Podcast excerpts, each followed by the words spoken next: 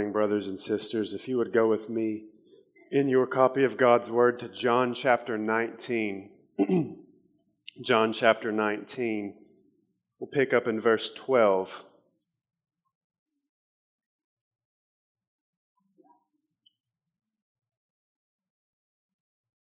John chapter 19, picking up in verse 12, we'll read through verse 16.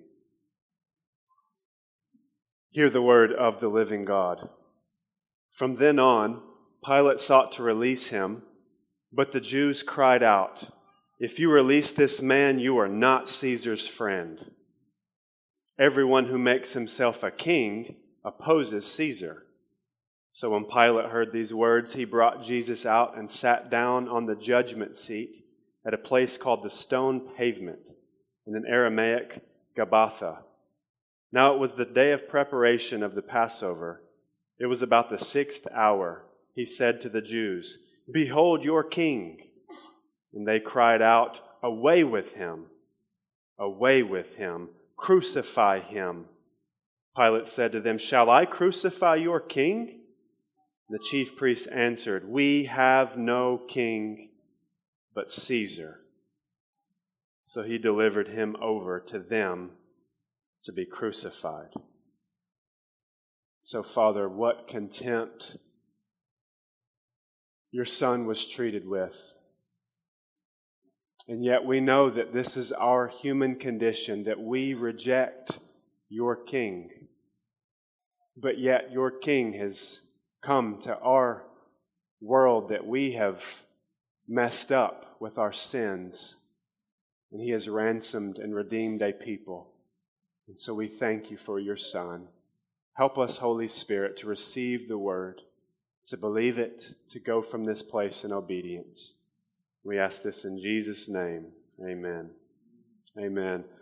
We've made our way to the end of this final trial of Christ before Pilate and before the Jews, just before he is delivered over to them to be crucified. And this section that we are looking at today sort of concludes many weeks, uh, going back to the beginning of John 18, where we have studied Jesus being under trial. And so, to refresh our memories, this started back at the beginning of John chapter 18. If you remember, Judas Iscariot shows up in a garden where Jesus frequently meets with his disciples, and he shows up with a band of soldiers who are sent from the chief priests, and Judas betrays Jesus into their hands. And Jesus is arrested and taken to Annas. And then Annas sends Jesus to Caiaphas, who accuses Jesus of blasphemy, deserving of death. And so he sends Jesus to Pilate, and after briefly being sent to Herod, Jesus ends up back in Pilate's praetorium early on Friday morning, where he and Jesus go back and forth between a private conversation and then publicly before this mob of Jews who are furious and demand that Jesus be crucified. And so, picking up here in chapter 19, verse 12, we get the last interaction between Pilate and the Jews, and we see ultimately the final rejection of Jesus Christ, which leads to his being crucified. And that's what I want to focus on in this message the world's rejection of its king the world's rejection of its king. In this last interaction between Pilate and the Jews in these four verses, we see the world's climax, the climax of the world's utter rejection of Jesus Christ as its king. And I'm using the phrase the world to describe both Jew and Gentile, all peoples. And I use the phrase this way because John uses the phrase that way in his gospel. And so he says in uh, John 1:10, he was in the world and the world was made through him, yet the world did not know him. And so why why is this important to remember? Well, I think it's important for every generation of the church, but anytime the church is in a specific historical moment, we need to take a step back and see the backdrop with which the world has generally treated Jesus Christ. Because if we don't do that, we run the risk of thinking that we are somehow peculiar. right? And when we look out into our culture and we see the sin and we see the destruction and we see the opposition of Jesus Christ, we need to be able to land that theologically and say, this is the world's story. The rejection of its king. And so while the Jews and Rome are clearly distinguished here and in the rest of the New Testament, and I will make that distinct, uh, distinction as well, ultimately we will see that they collapse into one people. They collapse into one, the world, and they become the same as they reject Jesus Christ as their King. So I want to walk us through these four verses, and as we do that, reach into other passages of Scripture to build out this persistent biblical thing of the world's rejection of the Lord and show how the world's history of rejecting God as its king climaxes right here in Jesus' final trial before Pilate in John chapter 19. On Friday, on Good Friday, before his crucifixion, as both the Jews and the Gentiles pledged their allegiance not to Yahweh, but to Caesar, and deliver Jesus over to be crucified.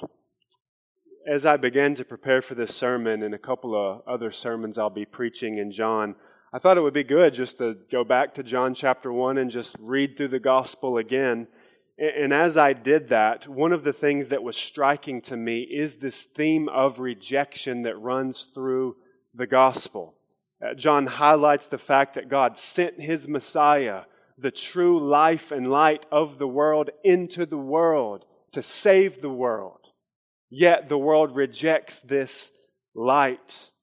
And the people of the world, both Jew and Gentile, reject him and choose to love their sin and remain in their sin. And I want to build this out a little bit just so that you get this idea. John, uh, John 3.19, and this is the judgment. The light has come into the world, and the people loved darkness rather than the light because their works were evil. And again, our assessment of this world, our assessment of our current cultural moment must have that as, its backdrop that, that the people of this world love their sin more than God. And they reject Him. And not only do they reject Him and choose their sin, they reject Him to the point of trying to kill Him. Listen to just a few of these passages so that you can get a feel for this. John 5:18. This was why the Jews were seeking all the more to kill him. Because not only was he breaking the Sabbath, but he was even calling God his own Father, making himself equal with God. John 5, 39 to uh, 43. You search the scriptures because you think that in them you have eternal life. And it is they that bear witness about me, yet you refuse to come to me that you may have life. John 7, 7. The world cannot hate you, but it hates me because I testify about it that its works are evil. John 8, 39 to 40, Jesus said to them, If you were Abraham's children, you would be doing the works Abraham did, but now you seek to kill me, a man who has told you the truth that I heard from God. And in this rejection, it comes in spite of all the signs and all the good and all the miracles that Jesus did so that people would not reject him but that they would believe in him. This is why John records them for us by writing his gospel. He says in his purpose statement in John 20, 30 to 31, Therefore, many other signs Jesus also performed in the presence of the disciples, which are not written in this book. But these have been written so that you may believe that Jesus is the Christ, the Son of God and that by believing in him you may have eternal life. So, the same author who has witnessed these signs, witnessed these miracles, and recorded them so that we would believe, is the same apostle who highlights the fact that the world does not believe, and in spite of the miracles, chooses to reject Christ in love for their sin. And this landed on me very heavily as I was reading, the most startling example is in John 12 37, after Jesus performs perhaps the most amazing miracle ever recorded in human history the raising of Lazarus, Lazarus from the dead and demonstrating that he has authority over all, even over death. And yet, John tells us in 1237 that though he had done so many signs before them, they still did not believe in him. It's amazing. I, I mean, as I was reading this, it was almost difficult to comprehend. And as I was reading through John's gospel again, I found myself just utterly frustrated with the Jews over their unbelief. And listen, I have all my reformed theological categories in a row. I understand total depravity.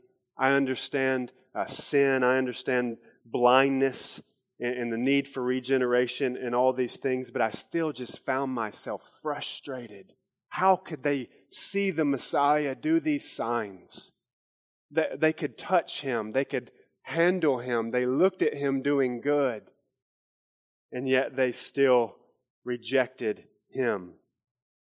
It's astonishing. And Jesus himself, Mark tells us, was astonished at unbelief. It says Jesus went home, went to his hometown, and it says that they took offense, and he marveled at their unbelief. Jesus marveled at the unbelief of his own people. And listen to how John describes the Jews' response to Jesus after he raises Lazarus from the dead. It, it's, it's sinister. John 12, 9 to 11. When the large crowd of the Jews learned that Jesus was there, they came, not only on account of him, but also to see Lazarus, whom he raised from the dead. So the chief priests made plans to put Lazarus to death as well. Because on account of him, many of the Jews were going away and believing in Jesus. So Jesus per- performs this incredible miracle, showing, I have life in my name. Whoever looks on me will not taste the second death. He will be raised from the dead. Believe in me.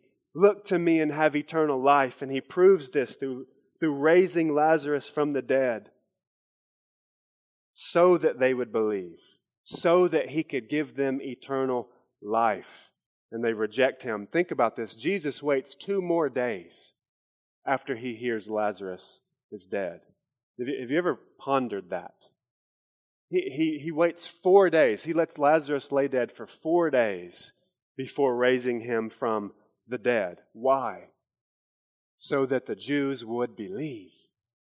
So that all room for, for some sort of, um, oh, this is a coincidence this really wasn't what it really was. It's all gone. He's been dead for four days. And Jesus raises him up. Yet, what is their response? Not only do they want to kill Jesus, they want to kill Lazarus, who was raised from the dead, because some people were so astonished at the miracle that they were believing in Jesus and going after him in some type of way the Jews' vitriol of Jesus is so intense that they actually plot to put Lazarus to death. This unbelief is astonishing, and I have to remind myself that this is our story as humans born into Adam, isn't it? Unbelief and rejection of Jesus Christ. And it is this story that Jesus enters into to save us. It's astonishing. And guys, this type of unbelief really is the ultimate expression of irrationality. You know, maybe um, you've heard people say this, we all have. I'm not religious, I, I just fall back on reason. You heard this? I'm a rational person. I like to I like to believe what I can see. I use logic, I use rationality, all these things. Guys, rejecting Jesus is the ultimate form of irrationality. You are, you looking at the truth come down in human form, fully God, fully man, never did anything wrong, never sinned, always spoke the truth, always did the truth. And to reject him is to reject reason. To reject him is to be irrational. And this leads to destruction. And for readers who are familiar with their Old Testament, This rejection is disheartening, but it's not surprising, is it? This is Israel's history by and large. Yahweh, in his sovereign purpose of election, chooses Israel out of all the nations to redeem and to love. And he gives them his law written on tablets of stone, and he makes a covenant with them, and he gives them land because of his love and his mercy. He says to them in Exodus 6 7, I will take you to be my people, and I will be your God. And you shall know that I am the Lord your God who has brought you out from under the burdens of the Egyptians. He gave them his priesthood. He gave them his Levitical system, his sacrificial system, so that their sins could have atonement, so that a holy God could dwell with an unholy people. He gave them the tabernacle and the temple to dwell with them in a way that he did not dwell with any other nation.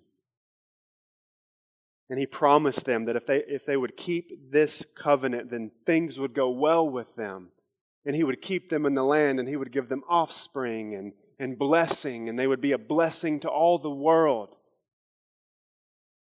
Yet they do not keep the covenant, but reject this covenant. Although he promises them that he would raise up for them a prophet like Moses, who would reveal Yahweh to them, who would crush the head of the serpent, who would deliver him from their enemies. And we see later that he promises David a king who would sit on Judah's throne forever and reign.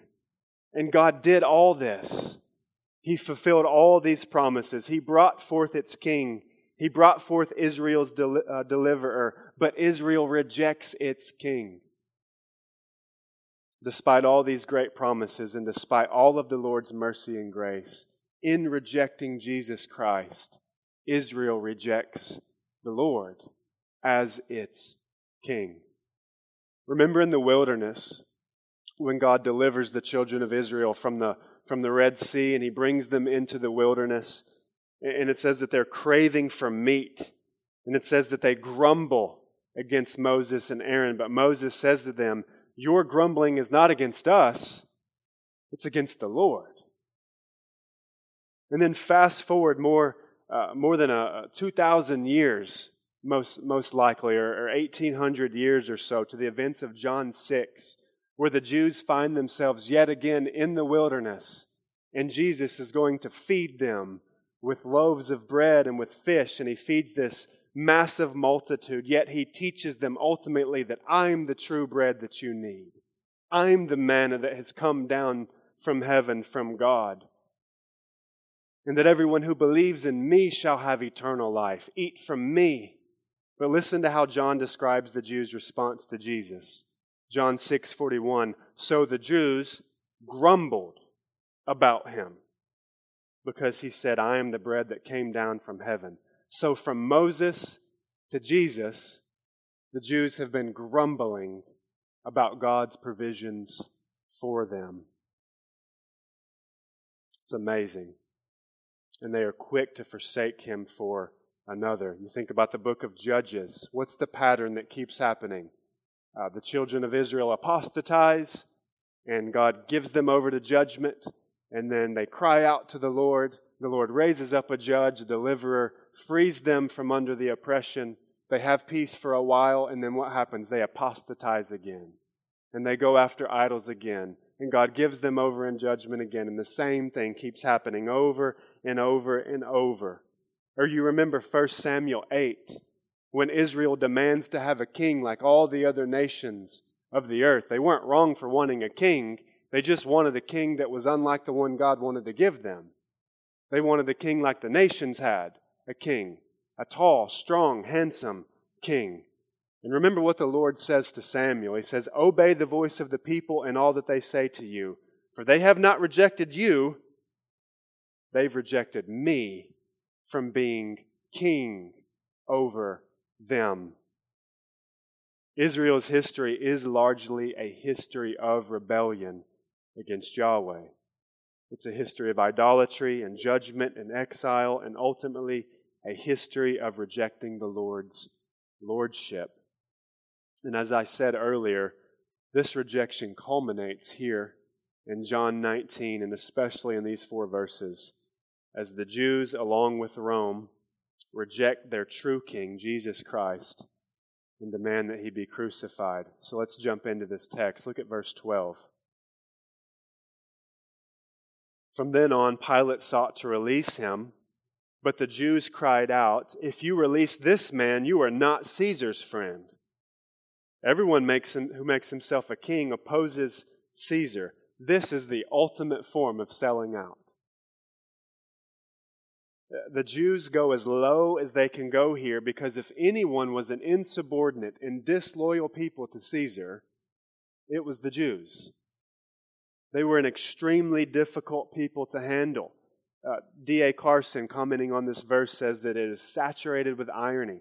In order to execute Jesus, the Jewish authorities make themselves out to be more loyal subjects of Caesar than the hated Roman official Pilate is. And he says that their slavery is not only to sin, but to a political thraldom they earlier denounced. Remember back in John 8, when the Jews say to Jesus, We're not slaves to anyone. Abraham is our father. We've, we've never been slaves to anyone. They reject Caesar's lordship over them. Uh, they were insubordinate because they believed God had given them the land. And so to be subject to Caesar was to be inconsistent with all the Old Testament promises of freedom and deliverance. And, and they would say, Caesar isn't king, Yahweh is king. Yet here, they readily cast off their allegiance to Yahweh and pledge allegiance to Caesar in order to get Jesus crucified. Talk about pragmatism. Look, Pilate, this man who has made himself out to, uh, he, he's made himself out to be a king. You can't let him go. Anyone who makes himself a king, Pilate, is not a friend of Caesar. You know this, Pilate. And what they are doing is they are applying political pressure to Pilate. And I won't get into the history of all of this, but Pilate has already been in some difficult political waters with Tiberius Caesar because of the Jews. And there are close eyes on Pilate at this point. And the worst charge that you could be charged with as a Roman was the charge of treason. Uh, Craig Keener, a scholar on John, says that treason was considered a worse crime than murdering one's own father. And to commit treason was essentially to commit suicide. And so the Jews put Pilate between a rock and a hard place crucify a man who he believes to be innocent, and give the Jews an upper political hand in an already difficult political situation, or let a man who has claimed to be a king go free, knowing that word will get back to Caesar, who's already had problems with Pilate and who was already paranoid about being overthrown. It's a lose lose from a political standpoint for Pilate. And he says this in Matthew 27 22 What shall I do with Jesus who is called the Christ? What do you want me to do with him? And Pilate, like all of us, has a choice to make. This narrative gives us a great illustration for the choice that we all must make today and every day. What will you do with Jesus the Christ? It's a question that every person on this planet has to answer. What will you do with God's deliverer? What will you do with King Jesus?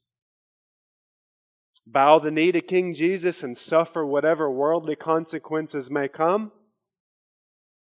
Or, for the sake of salvaging our status here in the world, align ourselves with the world and find ourselves opposing King Jesus?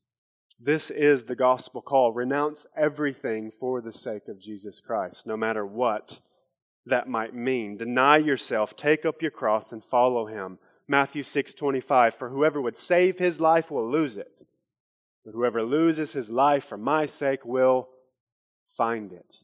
There is no neutral position toward Jesus Christ. And for believers, this is applicable to us as well what desires, what wants, what dreams, what, what do we have in our hearts that may become subordinate or insubordinate and fight Jesus for the throne of our hearts? Uh, what do we have in us existing that, if challenged, if threatened, like Pilate's political power was challenged and threatened, might cause us to sell Jesus out unjustly? It's a question we should ponder. And, and I know that that gets sensational really quickly. It's not my desire to have, you know, like, you remember the youth, uh, youth rallies a few years ago? You'd go to, and somebody would be up a, with a microphone, give it all for Jesus, and all the kids would yell and scream and run around. It's not what I want to do. But we should all ask ourselves this Is there anything that, if threatened, is so important to us that if threatened, we might waver? We might pledge our allegiance to that thing instead of our King. Verse 13. So when Pilate heard these words, he brought Jesus out and sat down on the judgment seat. So after Pilate hears these words, the words about Jesus claiming to be a king, and therefore that Pilate would be opposing Caesar if he allows a professing king to go free, and because of all the political pressure, he brings Jesus out before the Jews publicly. And there's some ambiguity here in this verse because depending on the verb, how you translate the verb sat, this verse could be understood as Pilate sitting on the judgment seat, but it's ambiguous. It could also be understood as Jesus sitting on the judgment seat. And I agree with Edward Klink, who thinks that John may have written the verse this way on purpose to show that there are competing realities here for the judgment seat the, the authority of Jesus and the authority of Pilate. So, from a historical perspective, yes, Pilate sat on the judgment seat. This is his throne. Yet, Jesus, we know, is the true judge. He is the one who has true authority. And readers of the gospel know this. Remember back in John 5 25, when Jesus says, For the Father judges no one, but has given all judgment to the Son, that all may honor the Son, just as they honor the Father. And he says in verse 27 And he has given him authority to execute judgment because he is the Son of Man. So Jesus Christ is saying, There's going to be a day when I will speak, and all the dead who have ever lived will rise up, and I will judge them, whether they are worthy to enter my kingdom or not. I have that judgment. That's my call. And we see this tension between Jesus and Pilate here in this narrative. But Jesus actually executes a divine judgment as he speaks with Pilate. Look back at verse 10 very quickly. So Pilate said to him, You will not speak to me? Listen to this. Do you not know that I have authority to release you and authority to crucify you? Jesus here with blood running down his face, bruises on his eyes, beaten, battered from the flogging, looks at Pilate and in verse 11 says, You would have no authority over me at all unless it had been given you from above. Therefore, he who delivered me over to you has the greater sin.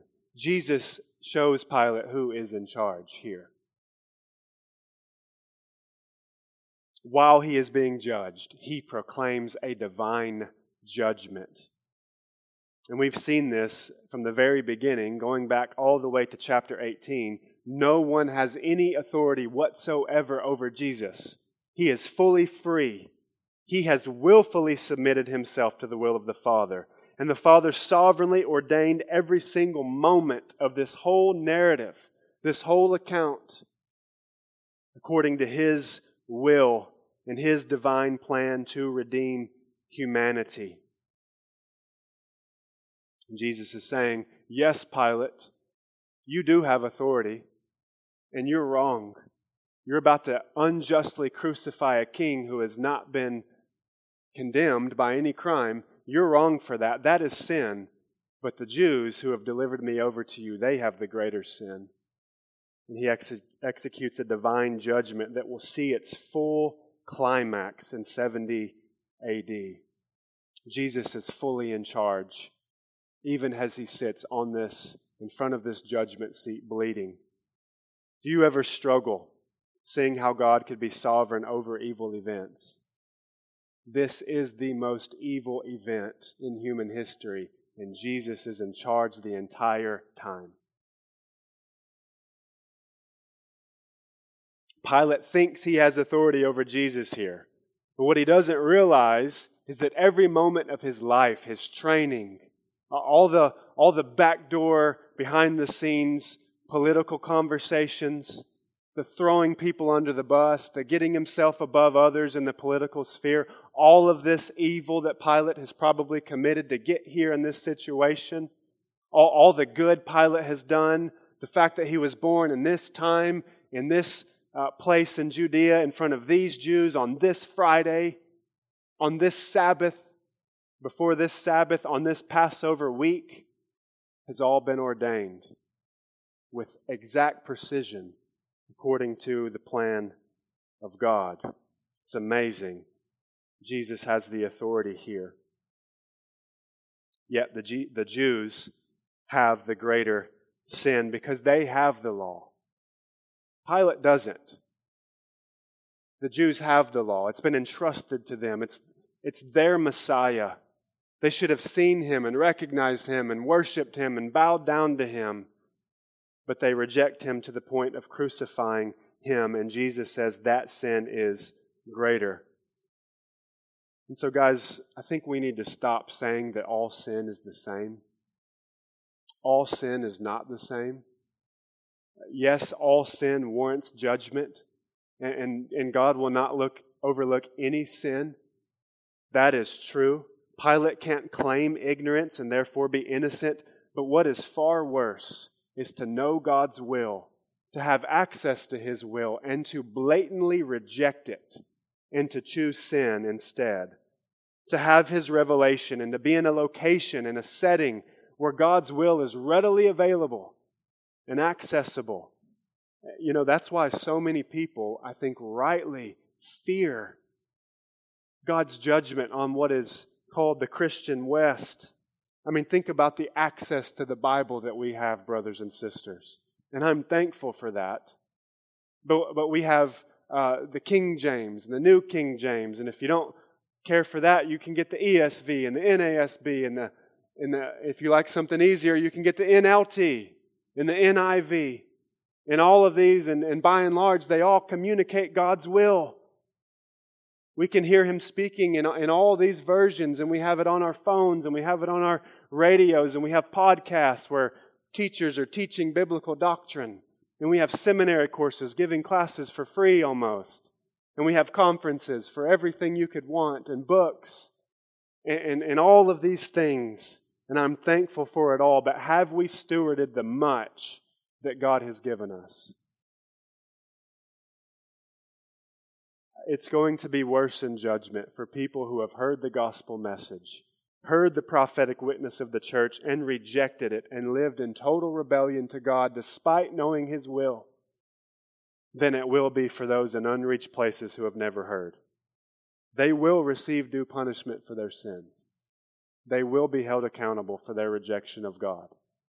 But it will be far worse for those who have the revelation of Christ and reject it they will be charged with the greater sin. Jesus says in Luke 8 18, Take care then how you hear, for to the one who has more will be given, and from the one who has not, even what he thinks he has will be taken away. You know, and I'm speaking to myself, maybe we should pause before we just listen to a podcast and then just mindlessly hit play on the next one. I count it a great privilege to be in a church where the, where the word is proclaimed accurately and rightly every week. We should, we should be thankful for that. We should want that and desire that and demand that, but we should not take it for granted. As if somehow we are just privileged to get good sermons week after week after week. That should humble us, brothers and sisters. What are we doing with the Word of God? Are we being hearers only, or are we also doing the word? Verse 14 Now it was the day of preparation of the Passover. It was about the sixth hour, and he said to the Jews, Behold your king. So Thursday evening was the Passover proper. It was the day that all the Jews had to eat the Passover meal. And then following that was the festival of unleavened bread, or also called the Feast of the Passover or the Passover Feast. It was a week long celebration where there would be many sacrifices and many meals and these things. And so Jesus' trial is taking place on Friday, which is the day the Jews prepared for the Sabbath day.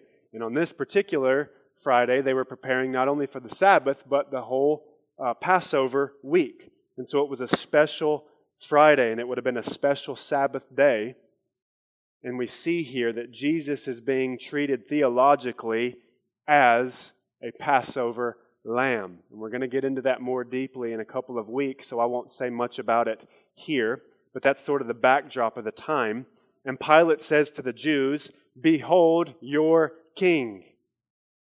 And this is saturated with irony because whatever Pilate's motive is here, he says the truth, doesn't he?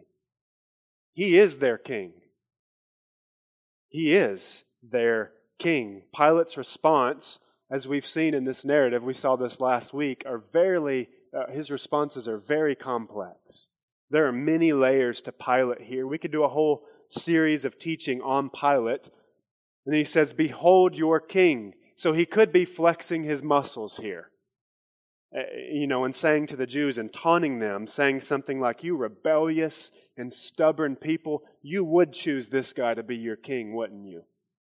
This guy that I just beat to a, to a pulp, this guy that I don't see any threat in, the guy that won't even speak to me and defend himself, you would choose this to be your king, wouldn't you?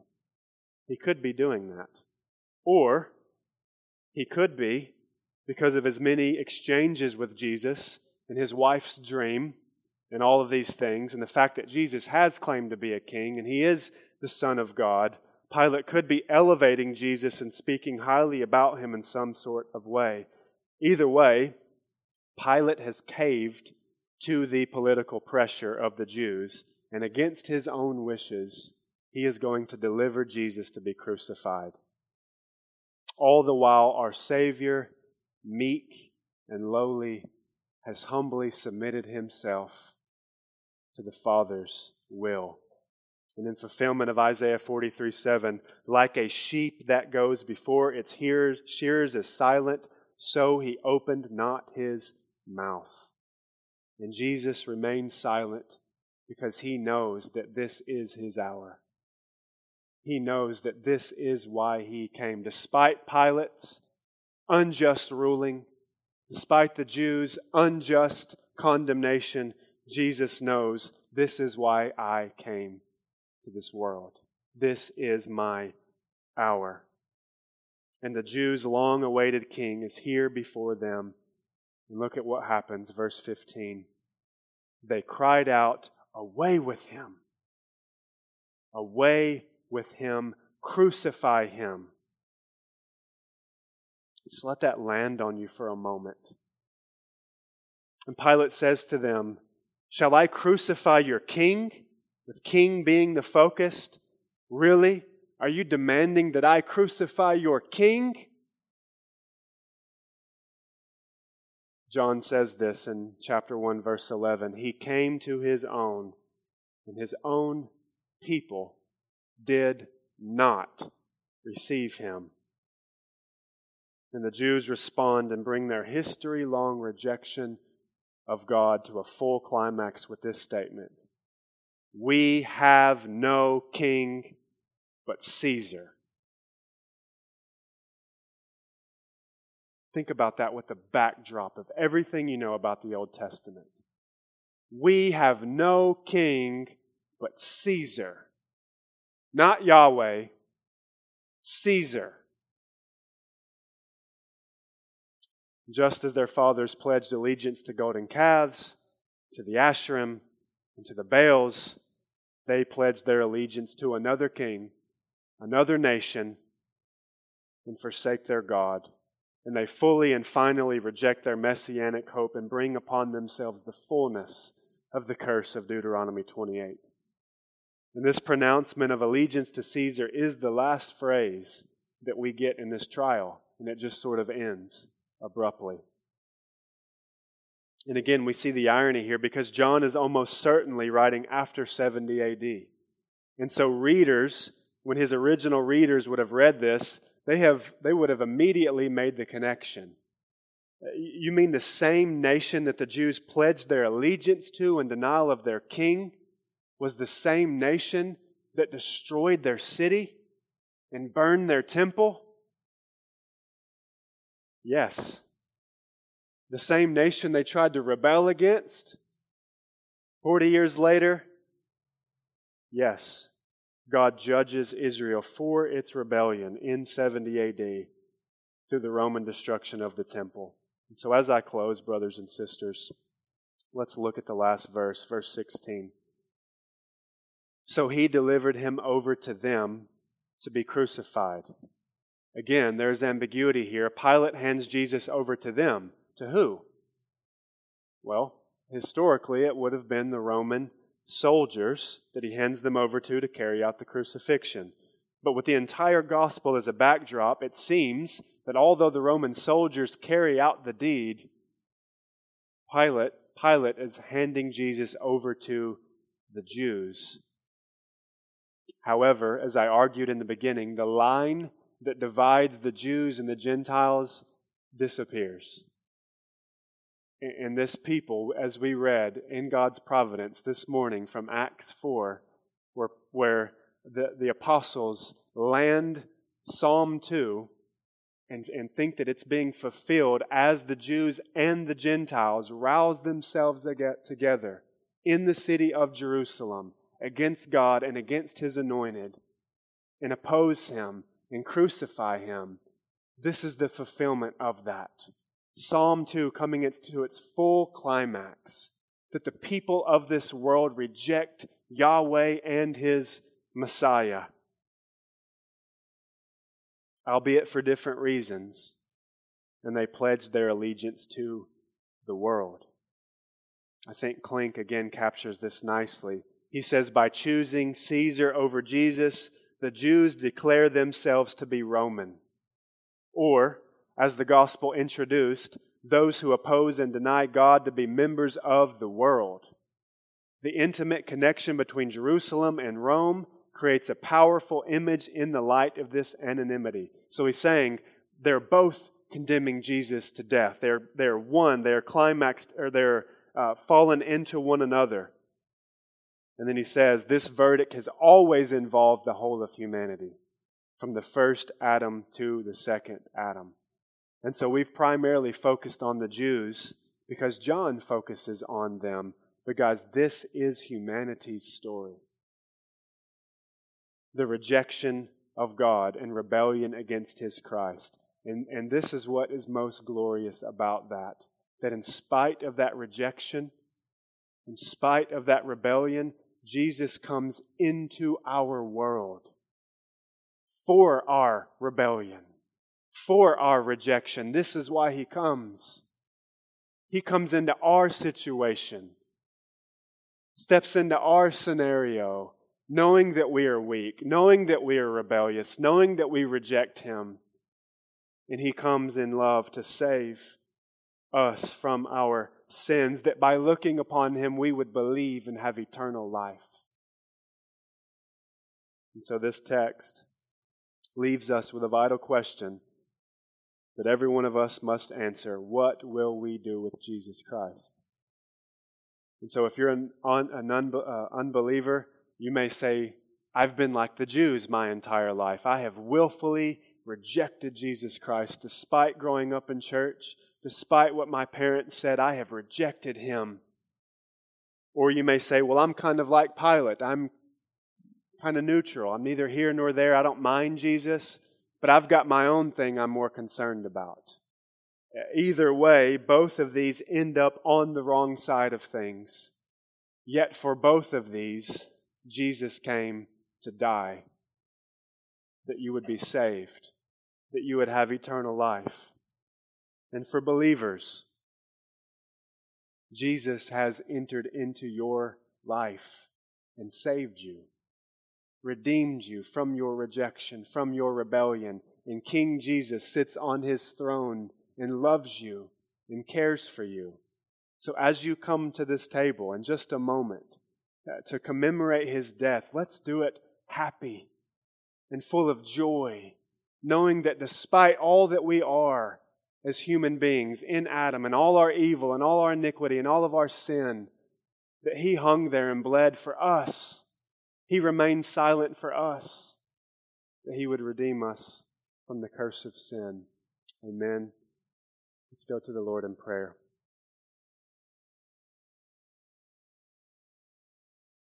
Father, thank you um, for your great gift of your Son. We bless you. We ask that we could more and more love Jesus Christ, that we would more and more see his work for us, that we would trust it. And Lord, help us to go and to preach his name to this world that is rejecting him. And we ask that many, many, many people would believe in the gospel and be saved, and that you would get your glory. And we pray all this in Jesus' name. Amen.